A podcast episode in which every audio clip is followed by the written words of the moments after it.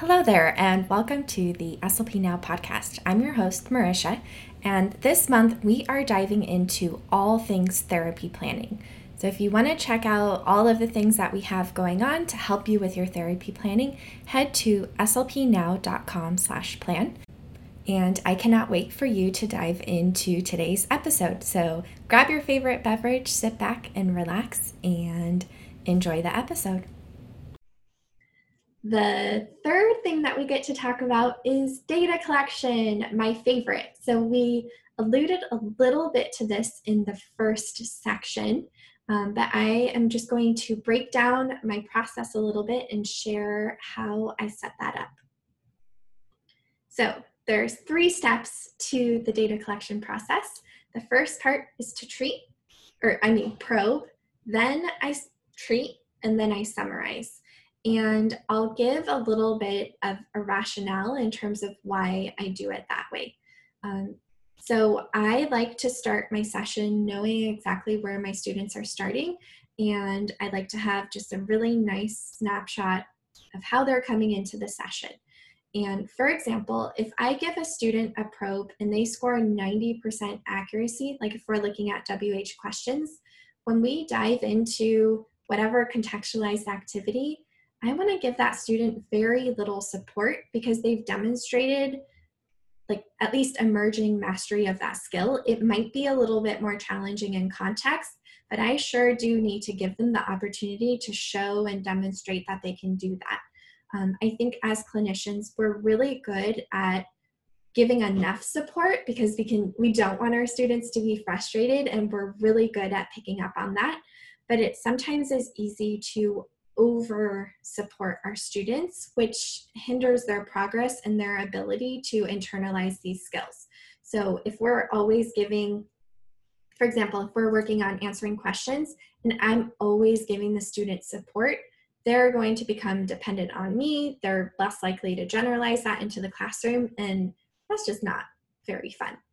Um, but on the other hand, like if I give a probe and a student scores 0% accuracy, I know that I'm not diving into a contextualized activity anytime soon. We are going to do some teaching and really break down the skill before I expect them to do anything.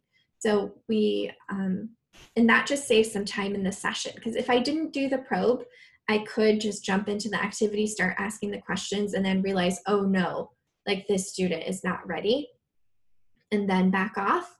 But just by being, this is just a little bit more of a proactive step um, to make sure that I'm providing students with the support that they need.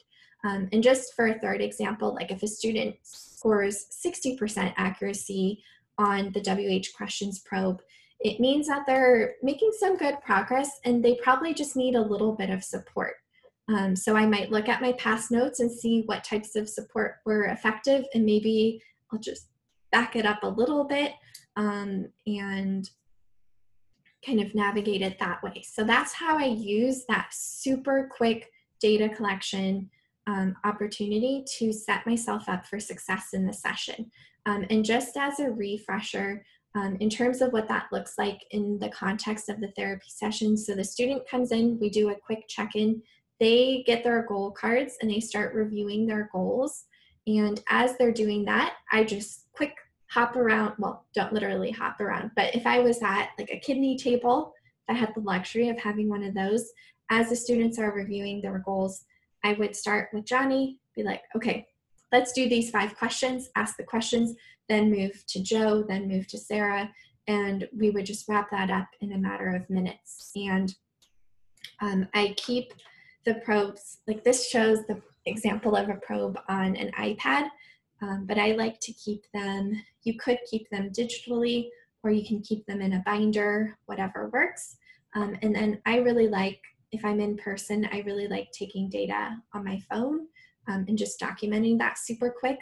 Um, or if I have a laptop, I'll just enter the data there and then just save it. And then I put it away, I put away the data binder, and then I am present for the second step, which is treatment. So with then I, and I can jot down a quick note, but usually I just internalize, like, I know how they did, and then I know how I'm going to tackle that in the session. So if Johnny scored 0% on the WH questions probe, then I'm going to pull the visual and make sure that we do some teaching. Um, and then we will just navigate it that way. And then um, if Sarah got 60% accuracy on um, pronouns, then I know that I'm going definitely going to continue um, recasting them and I might start like I will have increased expectations of her to start producing those targets on her own in context. So I'll just set her up for success and use that information to make that happen. And then at the end of the session, I'll regroup and look at how the students did. Like, how much support did I give? How did Joe respond to the teaching? How did, like, what cues or prompts and cues did I provide Sarah? How did that impact her performance? And I usually try to aim for 80% accuracy because that helps me make sure that I'm giving Sarah, for example, enough prompts and cues, but not too many where she's out of that sweet spot or that Goldilocks zone of support. Um, so I'll just make a note like provided verbal cues, like, or whatever it may be, and then the accuracy that she achieved with that support. So I just wrap that up super quick. It takes me a quick, like 30, 60 seconds to do, to jump through those, to plug in like that level of support in the drop down. And then I save the session and I'm ready for the next one. So that's how I set that up. Um, and then in terms of the binder, um, I really like a binder for probes because like I said, on each student's goal card, um, I write the, I put a number on it which corresponds with a number in my binder. Um, and I'm obsessed with these um, Avery index tabs, I think is what they're called. Um, but they're just the beautifully colored number dividers that Avery makes. And I have, usually I use the one that goes from 1 through 31. But then each goal card has a number.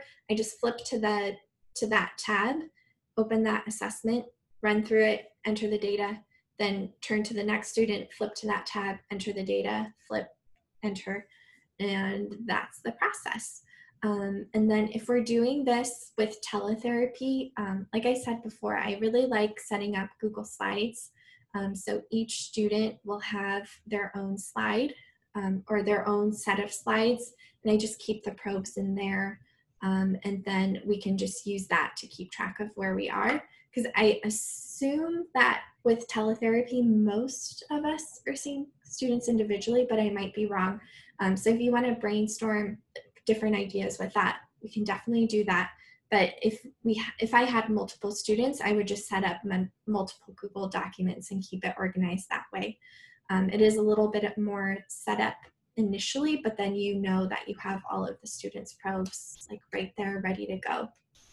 And like I said, just one quick probe at the beginning of the, every session, and that's all I do.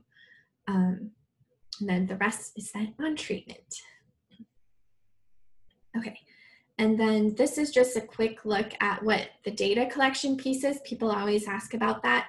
So as I'm collecting the probe, I can, this isn't actually a good example, but um, I would just collect the accuracy without support, and then I would save it and put it away. And then at the end of the session, I would just enter the accuracy with support in the treatment note. And then we would be good to go. And I don't know about you guys, but um, I always struggle to be consistent with how I was describing the support that I was providing. Um, so one thing that was really helpful, um, and we will go ahead and add this to the handouts if we haven't already. Um, I will um, make sure that that is in there. But this is a helpful way to just, if you're like, I don't know what I did. Like, I know I'm an amazing therapist, but I don't know what kind of support I gave. This is a nice overview of the different types of support that we might give. Um, so whether we um, point, like point towards an answer, give a field of choices, um, whether we're giving hand over hand support, or whether we like redirect a student's attention, like whatever the support that we're using, we can use this kind of as a menu of different options and use that to describe what we're doing. And I'd like to give, I'd like to be as specific as possible. So if I give a verbal cue, um, like especially for articulation sounds, if it's a specific placement cue, I'll write that in the notes so that it's really helpful for me next time. I know what worked well. Um, but if another therapist happens to see the notes, then they'll know. Like if someone else reads my note, they should be able to know exactly what that type of support looked like and being be able to re- replicate that. So I think this just gives us some language to make that a little bit easier. Um, and then the cool part is when we um, are tra- tracking that data and being consistent, we get to see progress over time and um, just making sure that our students are on track and ready to go. And that's all that we've got for this week. Head to slpnow.com slash plan to see the other uh, live chats and the upcoming topics. And we'll see you next week uh, here on the podcast.